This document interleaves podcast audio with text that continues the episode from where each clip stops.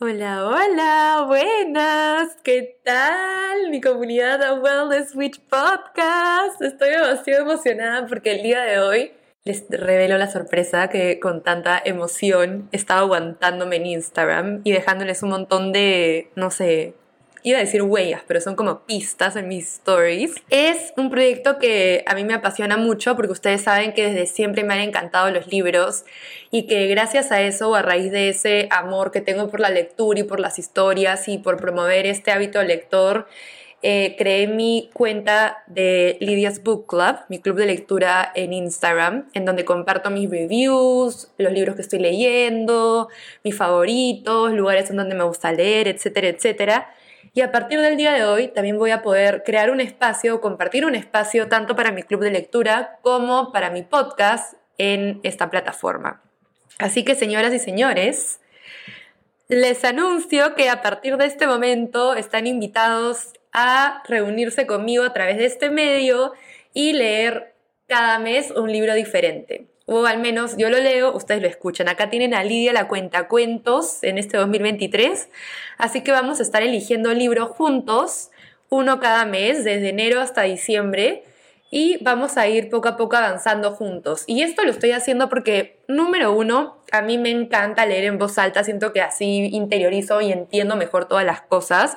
No sé si les ha pasado, pero a veces cuando están, imagínense, estudiando para un examen y tienen que memorizar cosas o entender algunos temas, les funciona muchísimo más practicar cuando se lo explican a alguien que cuando lo leen para ustedes mismos. Lo mismo me pasa cuando leo. Siento que llevo a entender mejor un libro, la lectura, cuando lo estoy leyendo en voz alta o explicándoselo a una persona y dejando comentarios. Y entre un equipo, poco a poco, entendiendo cómo es que se desenvuelve la historia, ¿no? Entonces, por un lado, me van a ayudar a entender un poco mejor a mí todo lo que leo. Por otro lado, me van a ayudar también a cumplir con mi meta, que es leer al menos un libro al mes durante este 2023. Y más allá, voy a estar con ustedes leyéndoles libros espectaculares y facilitándoles todo este proceso de aprendizaje de los libros para que puedan marcarlo en su lista, porque yo sé que muchos de nosotros no tenemos tiempo para sentarnos, concentrarnos y leer. En este mundo tan caótico, el tiempo es como no sé, la moneda mucho más valiosa que existe. Entonces, es importante invertirlo estratégicamente y yo les voy a dar una herramienta para que lo puedan hacer y para que puedan escuchar y estar al tanto de todos los libros y leerlos conmigo y invertir su tiempo en hacer cosas productivas como, no sé, alistarse para ir al trabajo, para ir a las clases, caminar, mientras que estén manejando, mientras que estén preparando la comida, ordenando su casa, haciendo su rompecabezas, yo qué sé, lo que les provoque y paralelamente con un podcast que les esté contando una historia increíble que vale la pena leer. Así que en verdad espero que les encante este nuevo proyecto. Les anuncio que el primer libro que vamos a leer este 2023 es Hábitos Atómicos, que dice como subtítulo Cambios pequeños, resultados extraordinarios para empezar bien empilados y empoderados y motivados este nuevo año. Es escrito por James Clear y es un método sencillo y comprobado para construir hábitos buenos y desterrar los hábitos malos. Así que vamos a estar leyéndolo juntos, comentando juntos al respecto. Cada fin de semana voy a estar subiendo nuevos episodios relacionados al libro y paralelamente todos los miércoles vamos a seguir con nuestros episodios normales, tradicionales de The Wellness Witch Podcast. Así que van a estar recargados de contenido positivo, empilador, inspirador, motivador. Así que no tienen excusa para no ser su mejor versión este año.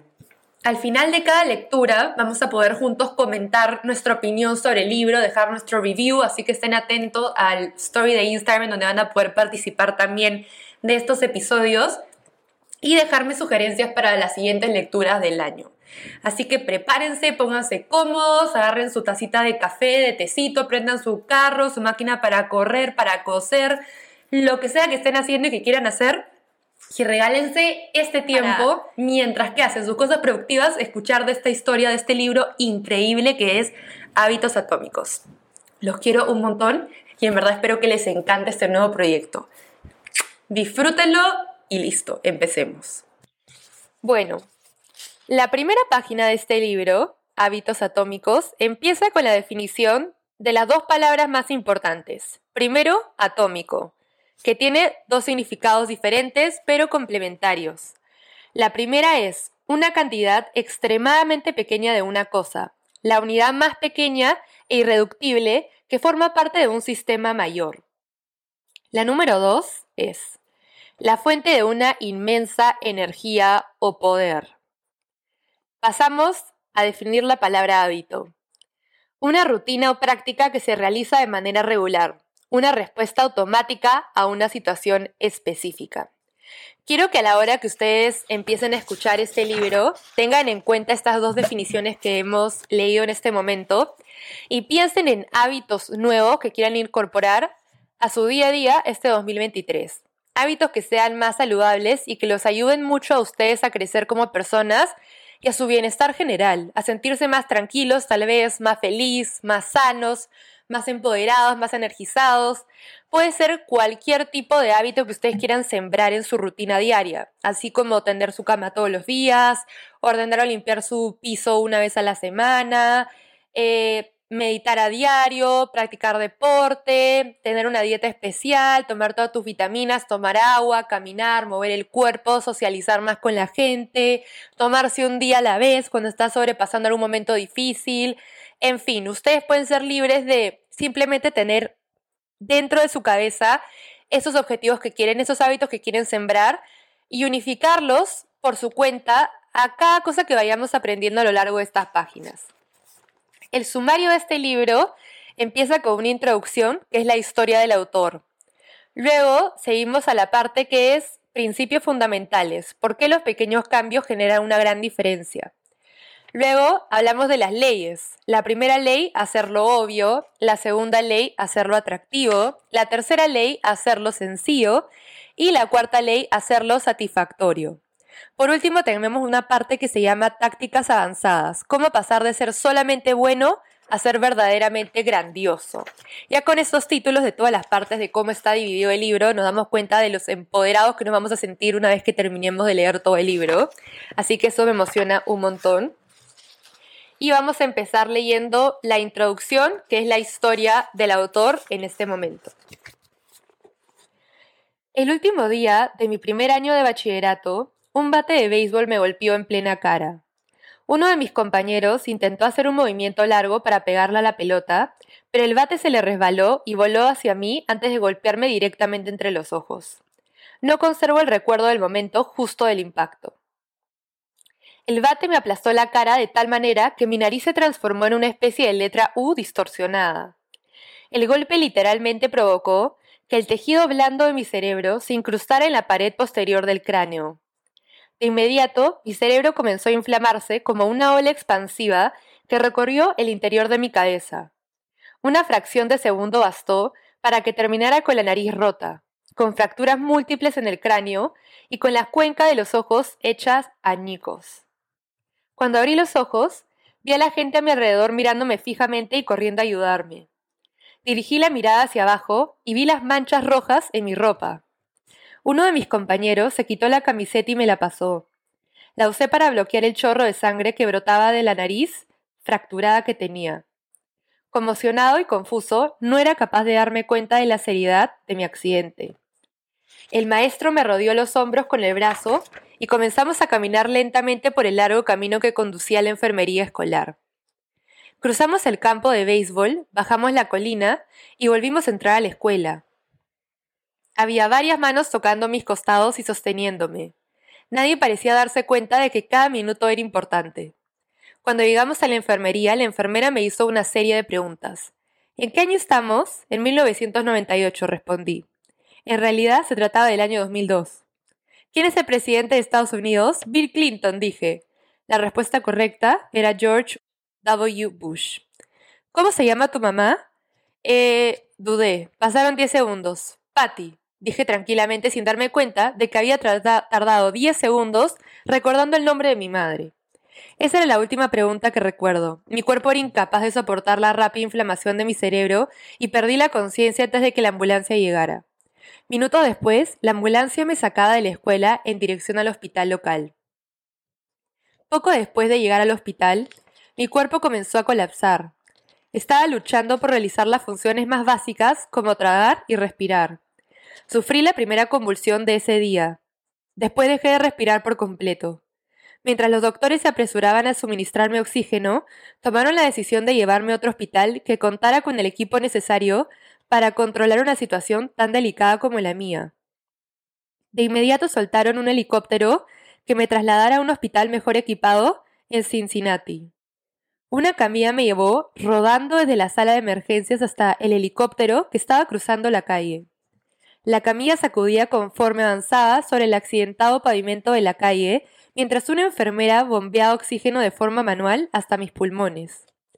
Mi madre, que había llegado al hospital un poco antes, se subió al helicóptero conmigo y durante todo el trayecto me sostuvo la mano, aunque yo seguía inconsciente y era incapaz de respirar por mí mismo. Mientras mi madre viajaba conmigo en el helicóptero, mi padre fue a casa a ver cómo estaban mi hermana y mi hermano y a comunicarle las malas noticias. Tuvo que esforzarse para contener las lágrimas cuando le explicó a mi hermana que no podría asistir a su grabación de bachillerato, que sería esa misma noche. Después de dejar a mis hermanos con amigos y familiares, condujo hasta Cincinnati para encontrarse con mi madre en el hospital. Cuando mi mamá y yo aterrizamos en el techo del hospital, un equipo de casi 20 doctores y enfermeros ya nos esperaba en el helipuerto para llevarme a la unidad de traumatología. Para entonces, la inflamación de mi cerebro era tan severa que estaba sufriendo repetidas convulsiones postraumáticas. Debían operarme cuanto antes los huesos rotos de la cabeza, pero no estaba en condiciones de soportar una cirugía.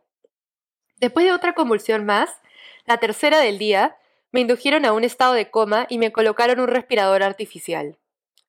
El hospital donde estábamos no le resultaba extraño a mis padres. Diez años antes habían entrado en el mismo edificio después de que mi hermana fuese diagnosticada con leucemia a los tres años. Por entonces yo tenía cinco años y mi hermano tan solo seis meses. Después de dos años y medio de tratamientos de quimioterapia, punciones espinales y biopsias de médula espinal, mi hermana menor por fin salió del hospital contenta, sana y sin cáncer. Ahora, después de diez años de vida normal, mis padres se encontraban de nuevo en el mismo lugar, pero con otro de sus hijos. Cuando entré en coma, el hospital envió a un sacerdote y a una trabajadora social para confortar a mis padres. Se trataba del mismo sacerdote que habían conocido una década antes, el día en que se enteraron de que mi hermana tenía cáncer. A medida que se fue haciendo de noche, una serie de aparatos se encargaron de mantenerme con vida. Mis padres pasaron la noche en una colchoneta del hospital, con mi gran inquietud. Por momentos caían rendidos de cansancio para enseguida despertar llenos de preocupación. Tiempo después, mi madre me contó que esa había sido una de las peores noches de toda su vida. Mi recuperación. Afortunadamente a la mañana siguiente mi respiración se había normalizado de tal manera que los doctores se sintieron confiados de sacarme del coma inducido.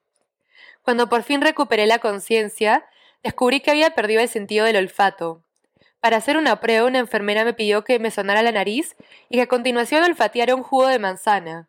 Mi sentido del olfato regresó, pero el hecho de sonarme provocó que el aire pasara a través de las fracturas que tenía en la cuenca del ojo, lo cual empujó el globo ocular izquierdo hacia afuera. El globo quedó fuera de la cuenca sostenido apenas por el párpado y el nervio óptico que lo unía a mi cerebro. El oftalmólogo afirmó que mi ojo gradualmente volvería a su sitio a medida que el aire saliera de la cuenca, pero le era imposible determinar cuánto tiempo tardará en recuperar su posición normal. Me habían programado una cirugía una semana después, a fin de darme un poco más de tiempo para recuperarme. Todavía tenía el aspecto de alguien que hubiera estado en el lado equivocado de un cuadrilátero de boxeo, pero aún así me dieron autorización para salir del hospital. Regresé a la casa con la nariz rota, media docena de fracturas faciales y el ojo izquierdo desprendido de su órbita. Esto me da demasiada risa. Los meses siguientes fueron muy duros. Tenía la impresión de que todo en mi vida había sido puesto en pausa. Tuve visión doble durante semanas y literalmente no podía ver una sola dirección. Mi ojo tardó más de un mes en regresar a su posición original. Entre las convulsiones y los problemas con la vista, Pasaron ocho meses antes de que pudiera volver a conducir un coche. En las sesiones de terapia física tuve que practicar patrones motores básicos como caminar en línea recta. Estaba determinado a no permitir que mis heridas me doblegaran, pero debo admitir que en más de una ocasión me sentí deprimido y abrumado. Cuando regresé al campo de béisbol justo un año después, fue muy doloroso darme cuenta de lo mucho que me faltaba por conseguir. El béisbol siempre había formado parte de mi vida, Mi padre había jugado en las ligas menores con los Cardenales de San Luis y yo soñaba jugar también en las ligas profesionales. Después de haber pasado meses en rehabilitación, lo que más deseaba era volver a jugar béisbol. Pero mi regreso al campo no fue muy bien. Cuando comenzó la temporada, fui el único jugador de segundo grado que no pasó a formar parte del equipo principal de la escuela. Por el contrario, fui relegado a formar parte del equipo de primer grado. Yo había jugado béisbol desde los cuatro años y para alguien que había dedicado tanto tiempo y esfuerzo a un deporte, haber sido rechazado por el equipo principal había sido muy humillante. Recuerdo con nitidez el día en que me comunicaron la noticia. Me senté en mi coche y lloré mientras desesperadamente recorría con la mano el dial de la radio para encontrar una melodía que me hiciera sentir mejor. Después de un año de inseguridades, cuando ya había llegado al tercer grado de bachillerato, logré ser admitido en el equipo principal de la escuela. Sin embargo, casi nunca pude entrar en el campo de juego. Jugué once entradas en la temporada, lo cual apenas equivale a un juego completo. A pesar de mi deslúcida participación en la temporada escolar, seguí creyendo que podía lograr convertirme en un gran jugador.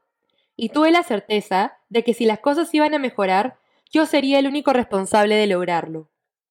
El momento decisivo llegó dos años después de mi accidente, cuando entré a la Universidad de Denison. Se trataba de un nuevo comienzo y en la universidad era el lugar donde descubriría el poder de los pequeños hábitos. ¿Cómo aprendí en qué consisten los hábitos? Estudiar en Denison fue una de las mejores decisiones de mi vida. Me gané un lugar en el equipo de béisbol y aunque estaba en último lugar de la lista porque era un novato, realmente estaba emocionado por haberlo conseguido. A pesar del caos que había sido mis años de bachillerato, había logrado convertirme en el atleta universitario. Aunque ya había sido admitido en el equipo, los entrenamientos no iban a comenzar pronto, así que decidí dedicar el tiempo a ordenar mi vida. Mientras mis compañeros se desvelaban jugando a videojuegos, yo desarrollé buenos hábitos de sueño y todas las noches me iba a dormir temprano. En el desordenado mundo del dormitorio universitario, yo me propuse mantener mi habitación limpia y ordenada. Estas mejoras no eran muy significativas, pero me hacían sentir que tenía control sobre mi vida comencé a sentirme seguro nuevamente y a creer en mí. Esta sensación de seguridad que iba en aumento se reflejó en mi desempeño escolar. Conforme mejoré mis hábitos de estudio, logré un promedio de 10 durante todo el primer año. Un hábito es una rutina o conducta que se practica con regularidad y en muchos casos de manera automática. A medida que pasaban los meses, los semestres, acumulé pequeños hábitos que repetía de manera consistente y que finalmente me llevaron a conseguir resultados que ni siquiera hubiera podido imaginar cuando entré por primera vez a la universidad. Por ejemplo, por primera vez en mi vida adquirí el hábito de levantar pesas varias veces a la semana. Durante los siguientes años, con mi estatura de 1,95 metros, logré pasar de 78 kilos a 90 kilos de musculatura sin grasa.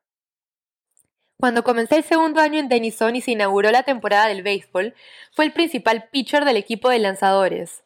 Durante mi tercer año en el equipo, votó por mí para que fuera su capitán, y al final de la temporada fui seleccionado para ser parte del equipo de toda la federación universitaria. Sin embargo, no fue hasta mi último año cuando mis hábitos de sueño, de estudio y de levantamiento de pesas realmente dieron fruto.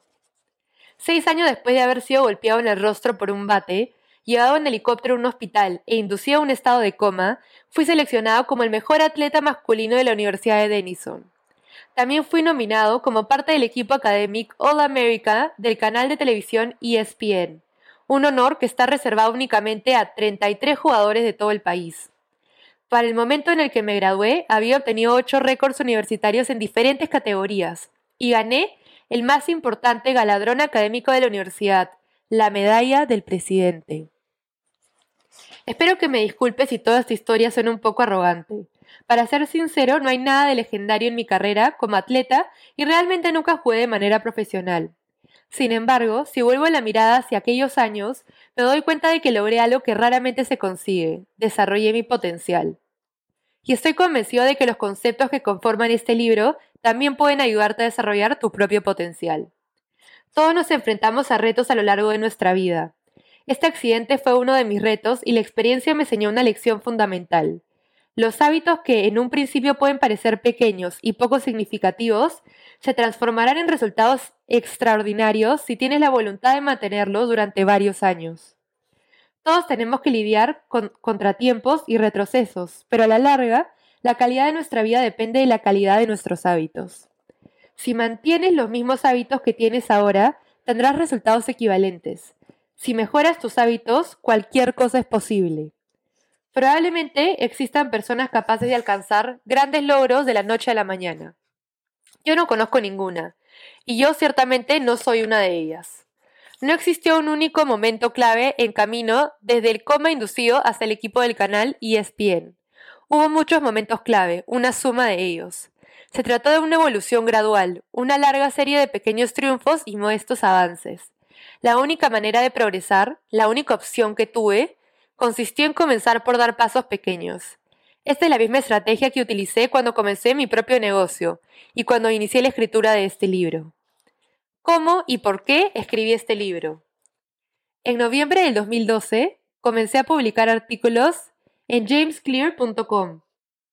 Durante años había conservado mis notas acerca de mis experimentos personales con los hábitos y sentía que estaba listo para compartir algunos en público. Comencé publicando un artículo nuevo los lunes y los jueves. En pocos meses, este simple hábito de escritura me llevó a reunir el primer millar de suscriptores de correo electrónico. En 2013, ese número había aumentado a 30.000 personas. En 2014, mi lista de correo electrónico creció exponencialmente hasta alcanzar los 10.000 suscriptores, lo cual hizo que mi sitio web se convirtiera en uno de los boletines informativos de más rápido crecimiento en Internet. Me sentí como un impostor cuando comencé a escribir dos años antes, pero al parecer me había convertido en un especialista en hábitos, una etiqueta que me emocionaba y al mismo tiempo me hacía sentir incómodo. Nunca consideré que yo fuese un especialista en el tema. Por el contrario, sentía que era alguien poco experimentado y que aprendía junto con los lectores. En el 2015 alcancé los 200.000 suscriptores y firmé un contrato con Penguin Random, House para empezar a escribir la versión en inglés del libro que estás leyendo ahora. Conforme el número de mis lectores creció, también lo hicieron mis oportunidades de negocios. Cada vez recibía más invitaciones para dar conferencias en importantes empresas sobre la ciencia para desarrollar buenos hábitos, cambiar conductas y mantener una mejora continua.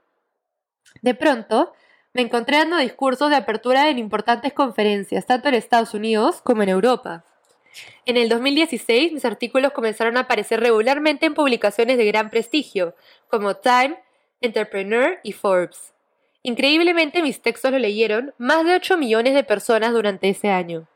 Entrenadores de equipos pertenecientes a la NFL, la Liga Nacional del Fútbol, la NBA, Asociación Nacional del Baloncesto, y MLB, Liga Mayor de Béisbol, empezaron a leer mi trabajo y a compartirlo con sus jugadores.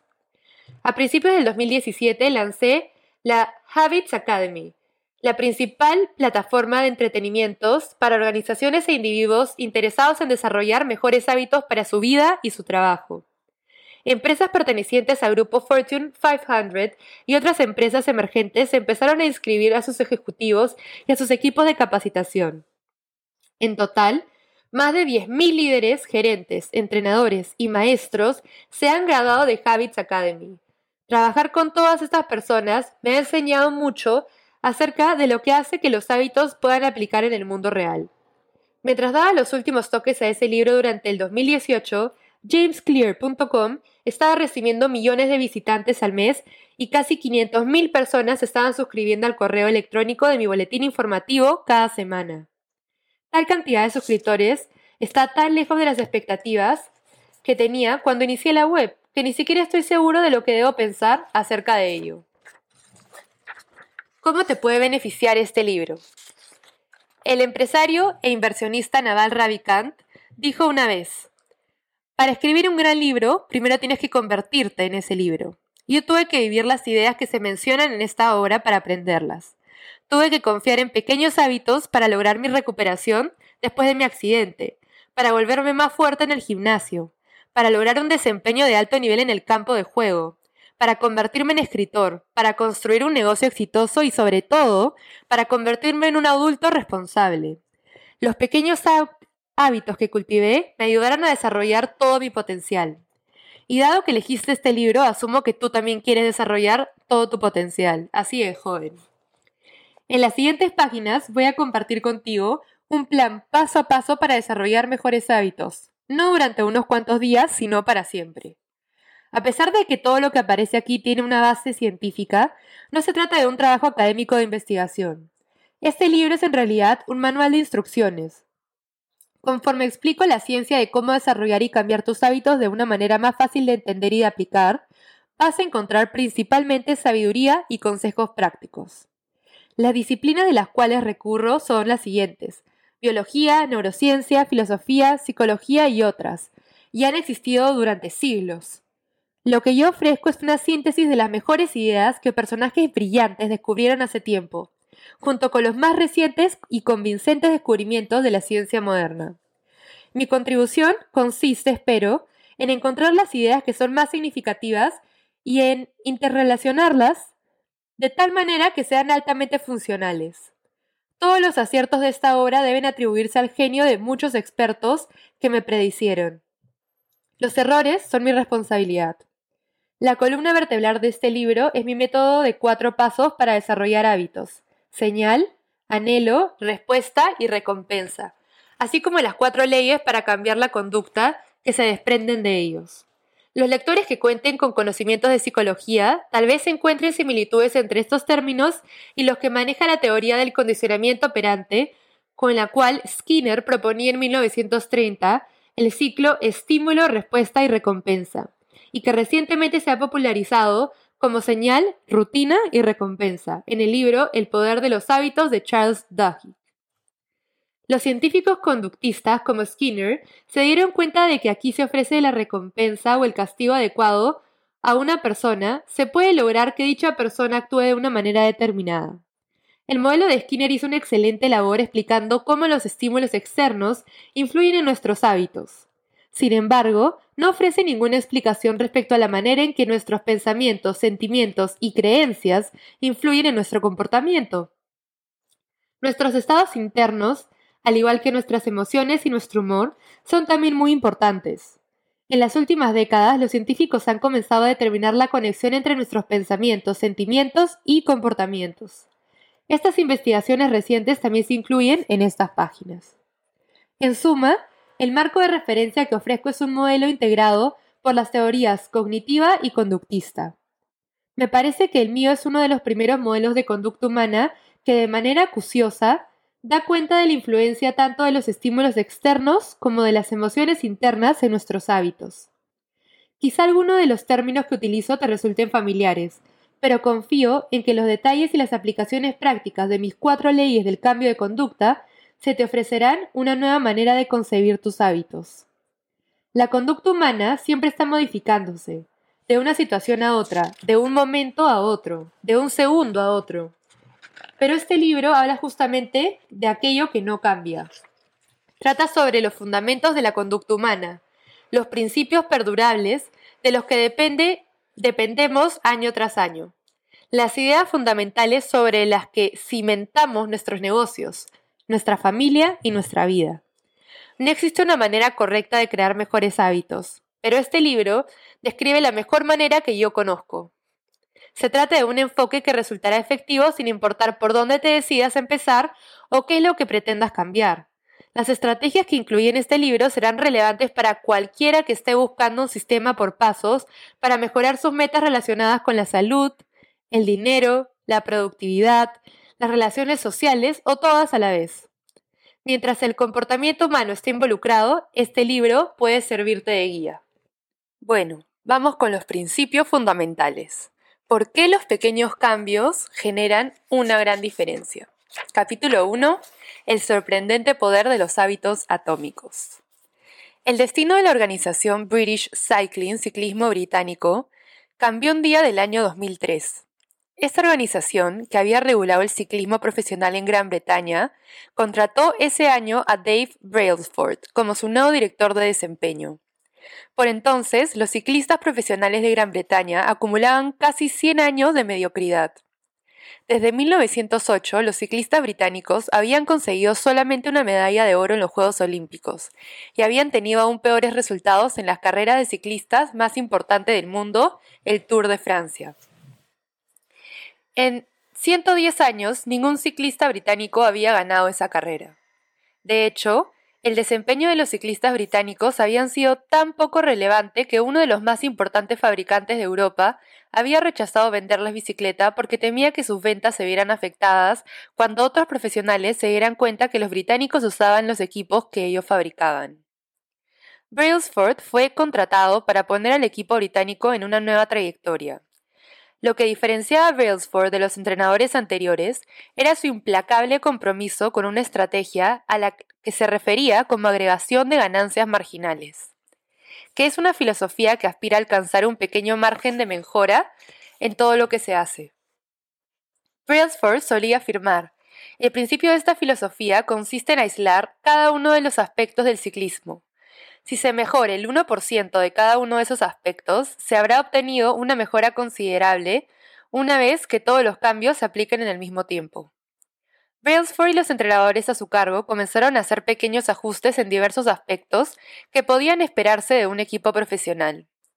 Empezaron por rediseñar los asientos de las bicicletas para hacerlos más cómodos y aplicaron alcohol a las ruedas para darles una mejor tracción les pidieron a los ciclistas que utilizaran shorts con sistemas eléctricos de autocalentamiento, que les permitieran mantener la temperatura muscular ideal mientras pedaleaban y comenzaron a usar sensores de biorretroalimentación para monitorear la manera en que cada uno de los atletas respondía a determinados entrenamientos.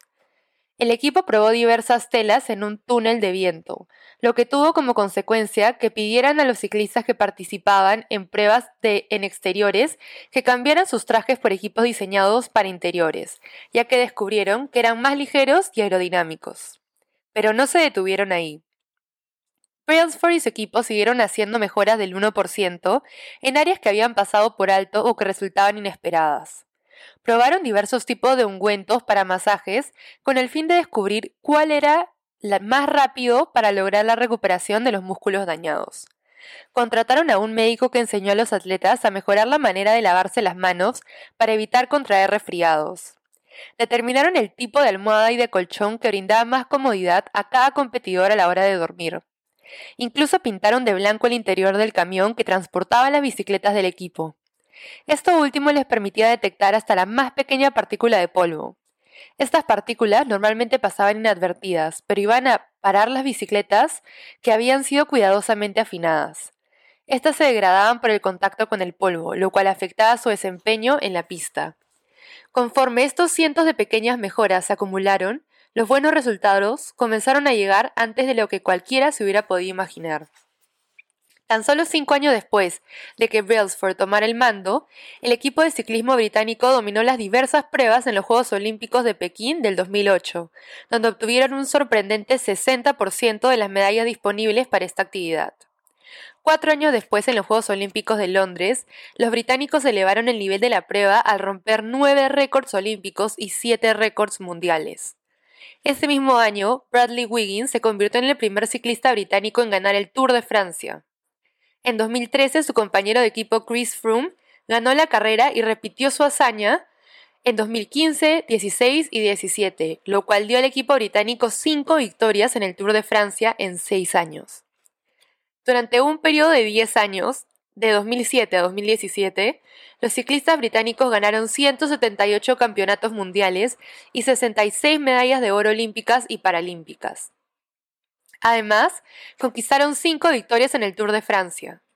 Todas estas hazañas realizadas en tan corto tiempo son consideradas como el caso de éxito más importante de la historia del ciclismo. ¿Cómo sucedió todo esto?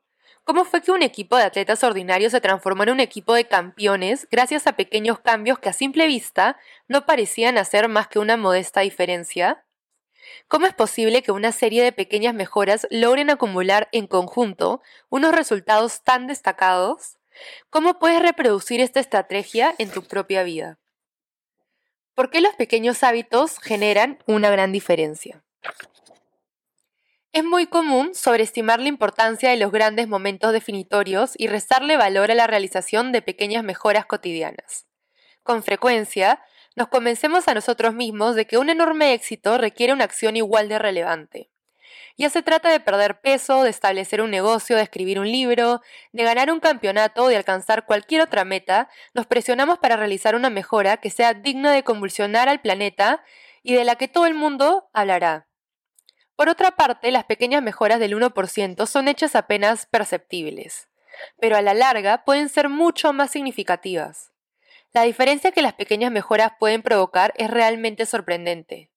La matemática de las pequeñas mejoras funciona de la siguiente manera.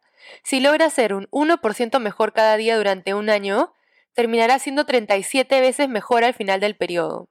Por el contrario, si deterioras tu conducta 1% cada día, al final del año habrás llegado a casi cero. Lo que empieza como una pequeña ganancia o una pérdida insignificante se acumula con el tiempo y se convierte en algo grande.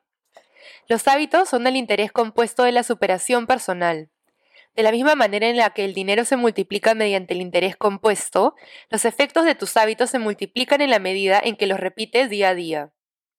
No parecen marcar mucha diferencia en un día determinado, y sin embargo, el impacto que producen conforme pasan los meses y los años puede resultar enorme. Solamente cuando miramos atrás y contemplamos los últimos dos o cinco o quizá diez años, nos damos cuenta y nos quedamos sorprendidos del valor de los buenos hábitos y del coste negativo de los malos hábitos. Esto puede ser un concepto difícil de apreciar en la vida cotidiana. Frecuentemente descartamos los pequeños cambios porque no parecen importar mucho en un momento dado.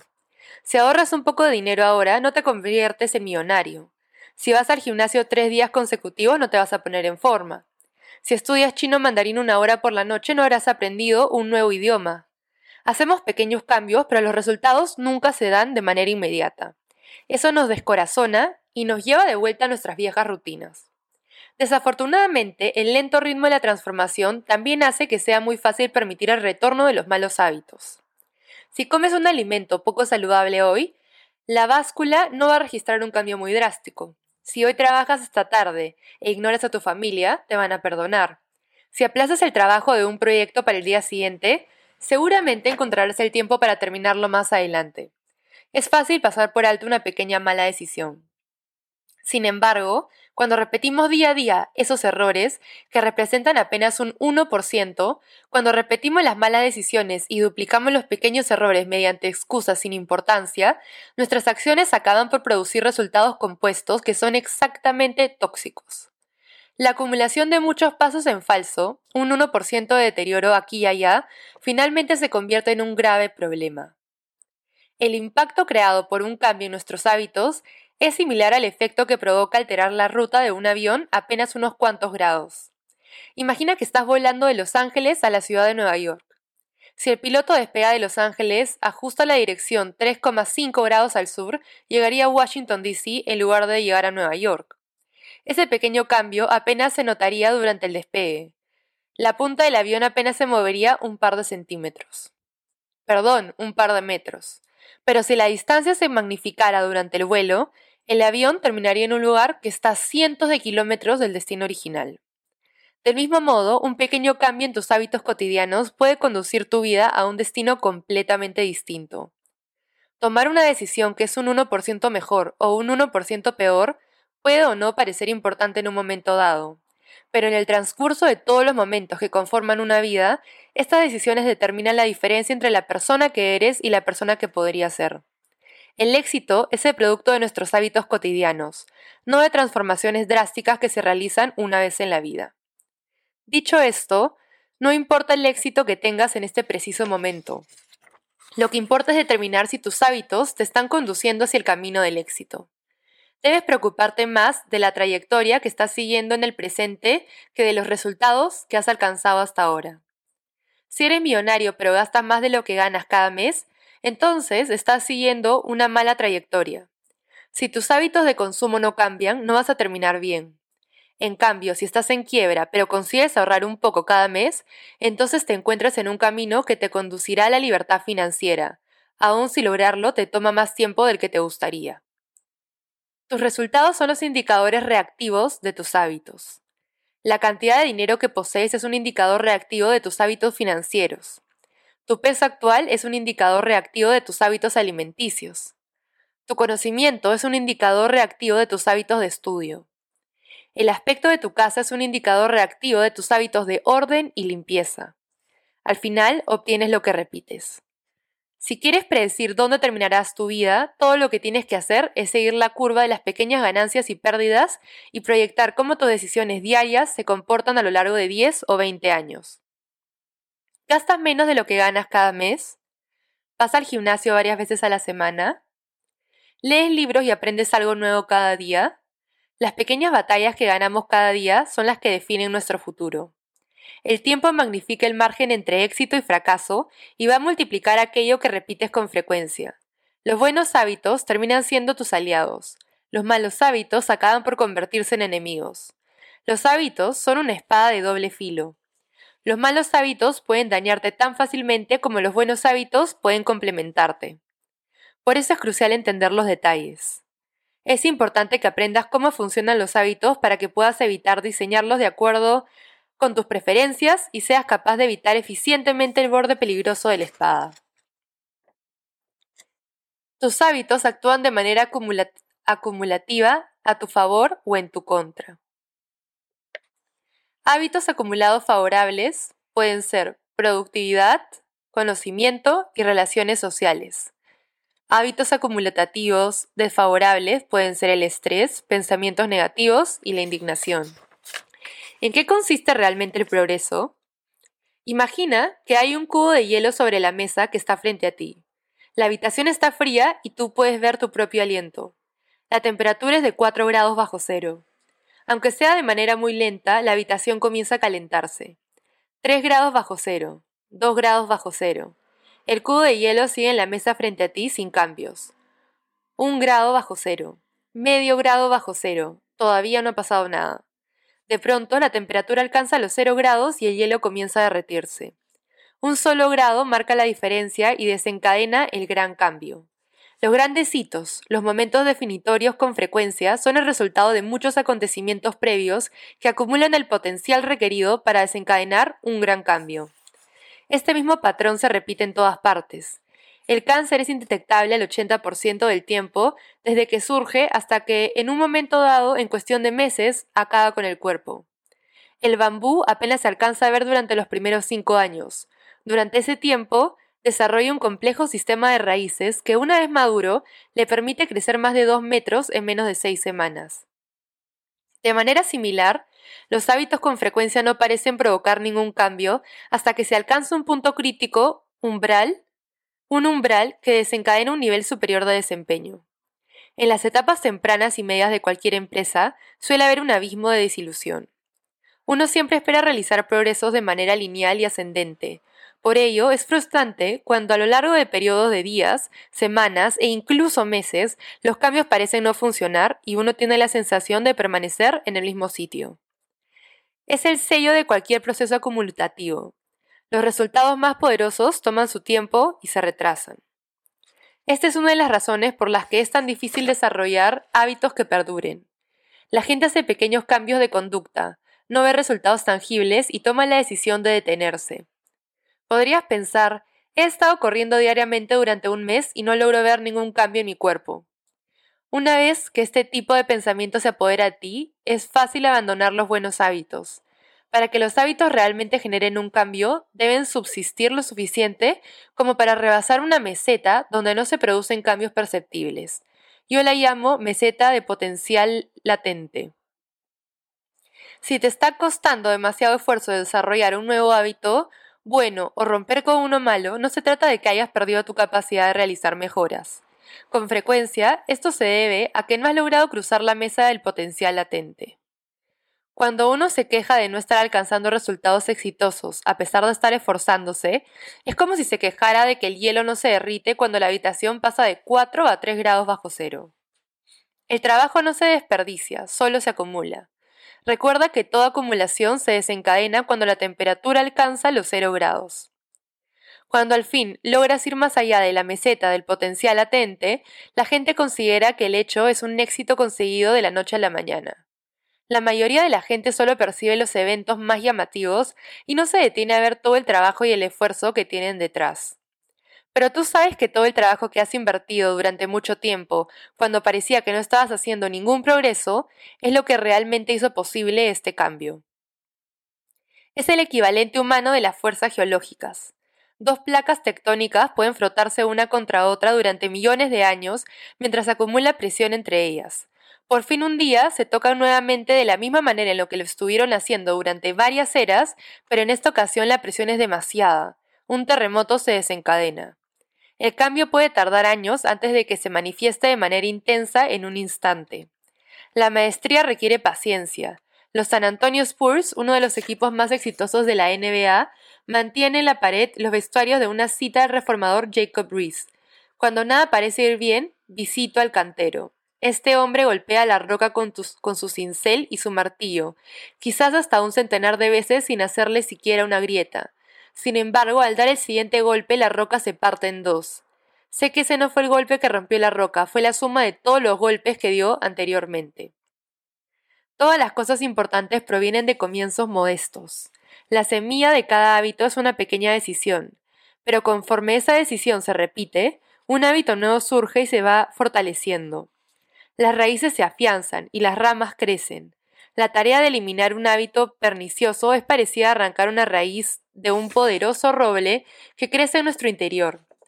Y la tarea de desarrollar un buen hábito equivale a cultivar una delicada flor cada día. Pero ¿qué es lo que determina que mantengamos un hábito el tiempo suficiente para sobrevivir la meseta del potencial latente y conseguir llegar al otro lado? ¿Qué es lo que provoca que algunas personas regresen a sus malos hábitos mientras otras consiguen disfrutar de los efectos acumulativos de los hábitos favorables? Olvida las metas y mejor céntrate en los sistemas. La sabiduría prevaleciente afirma que la mejor manera de alcanzar lo que queremos en la vida, ponerse en forma, establecer un negocio exitoso, relajarse y dejar de preocuparse, pasar más tiempo con la familia y amigos, consiste en establecer metas específicas y viables. Durante muchos años esa fue también la manera en que abordé mis hábitos. Cada hábito constituía una meta a alcanzar. Establecí metas para alcanzar las calificaciones que quería obtener en la escuela, para la cantidad de peso que quería levantar en el gimnasio, para las ganancias que deseaba obtener en mi negocio. Tuve éxito con algunas de ellas, pero fracasé en muchas otras. Finalmente, empecé a darme cuenta de que mis resultados poco tenían que ver con mis metas y mucho con los sistemas que había seguido para alcanzarlas. ¿Cuál es la diferencia entre metas y sistemas? La respuesta la aprendí de Scott Adams, el caricaturista creador de la tira cómica Dilbert. Según Adams, las metas son resultados que quieres obtener. Los sistemas son los procesos que sigues para alcanzar esos resultados. Si eres entrenador, tu meta puede ser ganar el campeonato.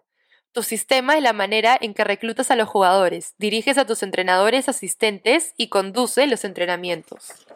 Si eres empresario, tu meta puede ser establecer un negocio con valor de un millón de dólares. Tu sistema es la manera en que evalúas las ideas para desarrollar nuevos productos, contratas a los empleados y conduce la campaña de ventas. Si eres músico, tu meta puede ser tocar una nueva obra. Tu sistema consiste en la frecuencia de tus ensayos, en la manera como divides y practicas los pasajes complicados y en el método para recibir comentarios y opiniones de tu instructor. Y ahora la pregunta más interesante. Si ignoras tus metas y te centras únicamente en tu sistema, ¿podrías también alcanzar el éxito? Por ejemplo, si fueras entrenador de baloncesto y pasaras por alto la meta de ganar el campeonato y te centraras solamente en lo que tu equipo hace durante los entrenamientos diarios, ¿obtendrías de todas formas un buen resultado? Yo estoy convencido de que la respuesta a esa pregunta es afirmativa. La meta de cualquier equipo deportivo es obtener el mejor resultado, pero sería absurdo pasarse el partido viendo el marcador. La única manera de ganar realmente es volverse un poco mejor cada día de entrenamiento. En palabras del tres veces campeón de la Super Bowl Bill Walsh, el marcador se encarga de sí mismo. Lo mismo resulta ser verdad cuando estableces tus metas. Es mejor centrarse en los sistemas. ¿A qué me refiero cuando afirmo esto? ¿Son las metas totalmente inútiles? Por supuesto que no. Las metas son buenas para establecer una dirección, pero los sistemas son mejores para realizar verdaderos progresos. Un montón de problemas surgen cuando pasas demasiado tiempo pensando en tus metas en lugar de dedicar el tiempo a diseñar los sistemas. Problema 1. Los ganadores y los perdedores comparten las mismas metas. Tenemos serios prejuicios cuando se trata de juzgar las metas de los demás. Tendemos a confundir éxito con supervivencia. Nos centramos en las personas que logran ganar. Los supervivientes, y de manera equivocada asumimos que sus ambiciosas metas los condujeron al triunfo. Al hacerlo, no nos damos cuenta de que muchas otras personas tenían la misma meta pero no consiguieron el éxito. La explicación es la siguiente. Todos los atletas olímpicos desean ganar una medalla de oro. Todos los candidatos quieren obtener el empleo. Si la gente que tiene éxito y la gente que no lo consigue comparten la misma meta, esta última no puede ser lo que distingue a los ganadores de los perdedores. La meta de ganar el Tour de Francia no fue lo que propulsó a los ciclistas británicos hasta la cima de su especialidad. Muy probablemente habían aspirado a ganar dicha carrera todos los años anteriores, del mismo modo que cualquier otro equipo profesional de ciclistas. La meta siempre estuvo ahí. No fue hasta que implementaron un sistema de pequeñas mejoras continuas cuando lograron alcanzar un resultado totalmente distinto a los anteriores. Problema número 2. Alcanzar una meta consiste únicamente en un cambio momentáneo. Imagina que tienes una habitación muy sucia y desordenada y que estableces la meta de limpiarla y ordenarla. Si reúnes la energía para hacer el trabajo necesario, entonces habrás ordenado tu habitación al menos por un momento. Pero si mantienes los mismos hábitos descuidados y desordenados que te llevaron a tener una habitación en mal estado, pronto volverás a tener una pila de cosas fuera de lugar y estarás a la espera de un nuevo arranque de motivación para limpiarla de nuevo. Seguirás persiguiendo un resultado porque nunca te tomaste el tiempo de cambiar el sistema que está detrás de él. Curaste un síntoma sin hacer nada para resolver su causa. Cuando logras alcanzar una meta, tu vida cambia únicamente durante un momento. Esa es la paradoja de las mejoras. Pensamos que debemos cambiar los resultados, pero los resultados no son el problema. Lo que realmente necesitamos cambiar son los sistemas que nos llevan a tener esos resultados. Cuando resuelves problemas a partir de los resultados, solamente los resuelves de manera momentánea. Para que realmente logres una mejora perdurable, debes resolver los problemas a partir de los sistemas. Arregla los sistemas y los resultados se arreglarán por sí mismos. Problema número 3. Las metas restringen la felicidad.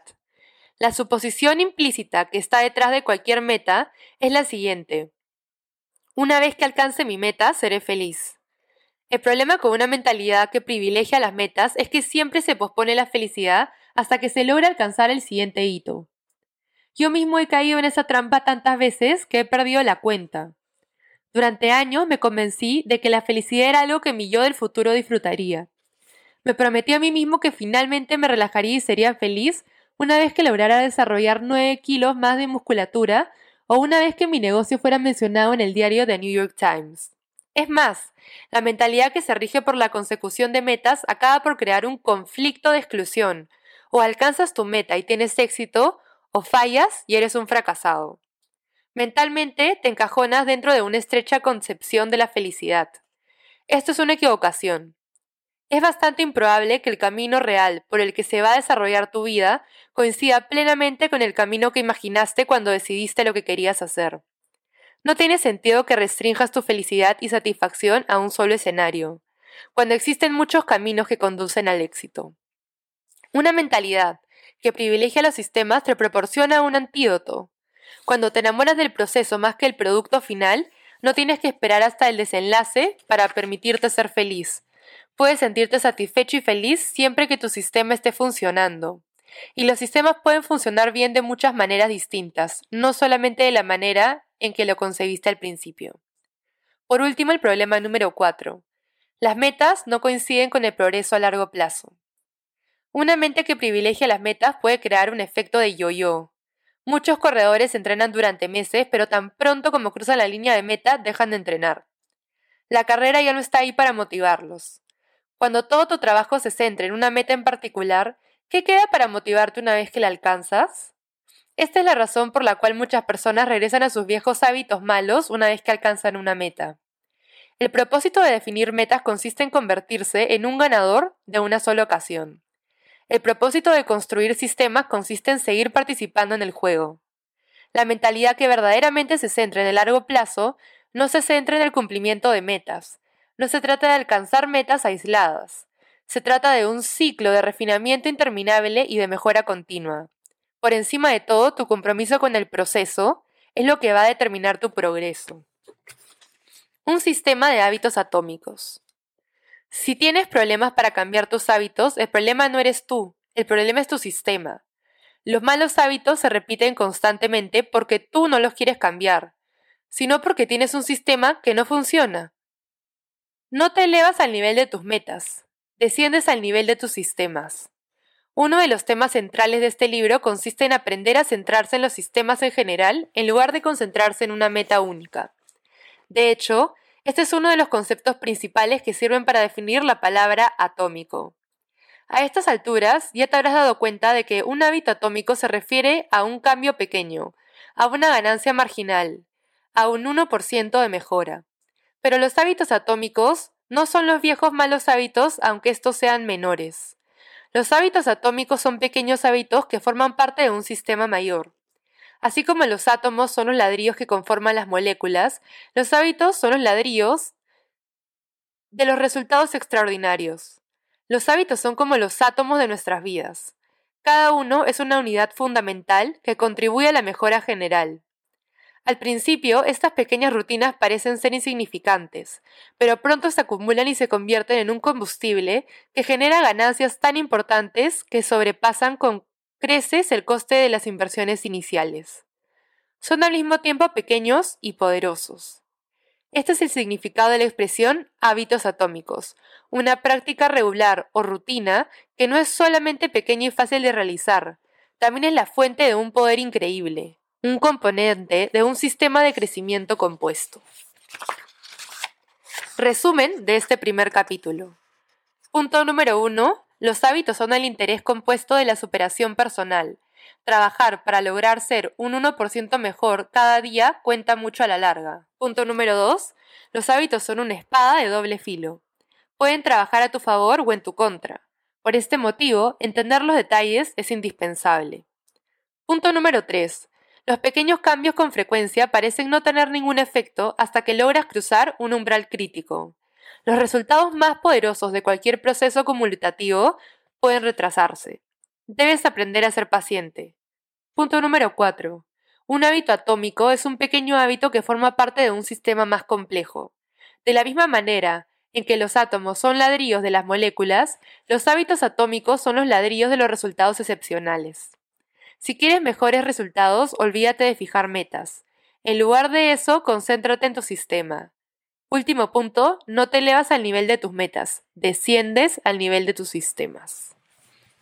Y bueno chicos, con esto hemos llegado a la página 45. Hemos leído toda la historia del autor y todo el primer capítulo. Está muy interesante, de verdad. Siento que va a ser un libro que nos va a ayudar muchísimo más a todos a ser mejores personas, a incluir hábitos positivos y favorables que ayuden a nuestra mejora continua a lo largo de este nuevo año. Y creo que a mí me va a servir un montón también para de alguna forma incluir dentro de mi rutina ciertas prácticas o actividades que me van a ayudar a hacer y sentirme mucho mejor. Como por ejemplo el yoga. Así que nada, en verdad espero que les haya encantado este primer audiobook slash episodio especial de The Wellness Switch Podcast. Y que realmente se mantengan conectados conmigo para poder avanzar a la par de este increíble libro y poder aprovechar el último episodio del mes, que será el bonus episode, para comentar y dar nuestra opinión acerca de esta primera lectura del año. Si quieren saber más sobre estos nuevos episodios, los invito a seguir a la página del podcast, se las voy a dejar abajo en un link para que puedan seguirlo directamente. Y sin más demora, nos vemos la próxima semana para leer los siguientes dos capítulos de Hábitos Atómicos. Los quiero mucho y les deseo las mejores vibras para toda esta semana. Hablaos.